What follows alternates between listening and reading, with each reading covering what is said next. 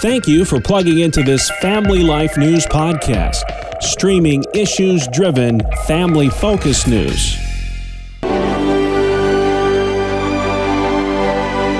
Welcome back to another edition of Hometown Heroes on Family Life. I'm Mark Webster, and this week's guest is Bob Letcher from Painted Post, New York, a facilitator for the Fatherhood Connection, helping men find purpose and identity in fatherhood. I facilitate for an organization called the Fatherhood Connection, and I have been doing it now over three years. And I got exposed to it right as I was going through separation and right as COVID was hitting. And really, it saved me literally. Organization that was founded by our leader and pastor, Reggie Cox, out of Rochester, Fairport. And he's been ministering to men coming out of prison, coming out of rehab, coming off the DV charges, and has been doing that for a long time. And with that, he also brings the Spirit of God to it and how we as men have been taken out of our original intent fathers. And our society, specifically U.S., is, is a fatherless society. You really kind of hit the nail on the head there. It's never been more obvious what the uh, implications are of the you know, the breakdown and, and the lack of support now for you know, traditional marriage and, and traditional mother father system, and we're reaping you know the cost of that now. We can look back and point fingers, point fingers, but what we're doing is going out and enabling men and lifting them up and celebrating them. We uh,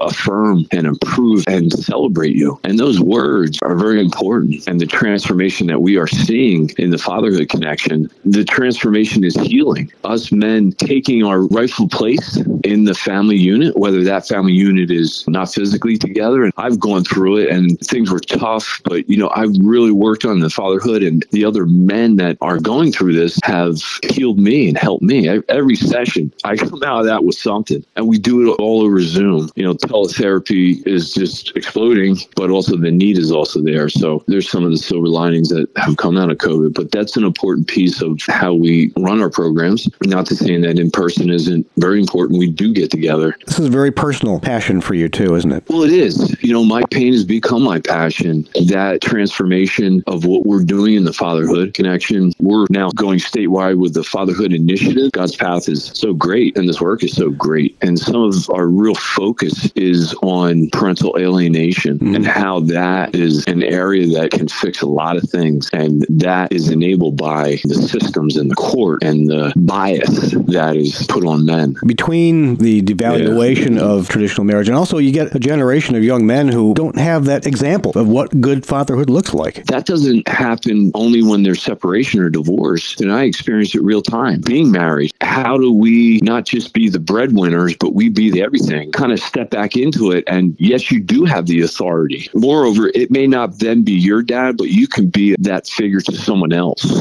I have two girls that are 15 and 13 now, but when they were in elementary school and even in, in pre-K, I was working out of the house, so I had flexibility to go in and be a lunch monitor. Man, so many kids, especially the girls, the father-daughter bond is so important. Us guys aren't stepping into those roles, those opportunities. I say these guys get involved with their education or get involved with their school. And there's no entryway for men to be involved, but there will be. Daunting as it is, it, it is absolutely crucial, isn't it? Just to the very fabric yeah. of our nation. Yes, it is. We talk about repairing that breach and fathers being involved with their daughters and their sons is so important. And it's very fixable. We're a generation away. We're breaking the cycles. Just like anything else, you can break that cycle through mindset, through prayer, through community, and that brotherhood that we bring fixes people. That is it and the science is catching up with that. We see a lot of people, both Christian and around that, that are affirming men and, and pulling them up. But the systems need to catch up with that and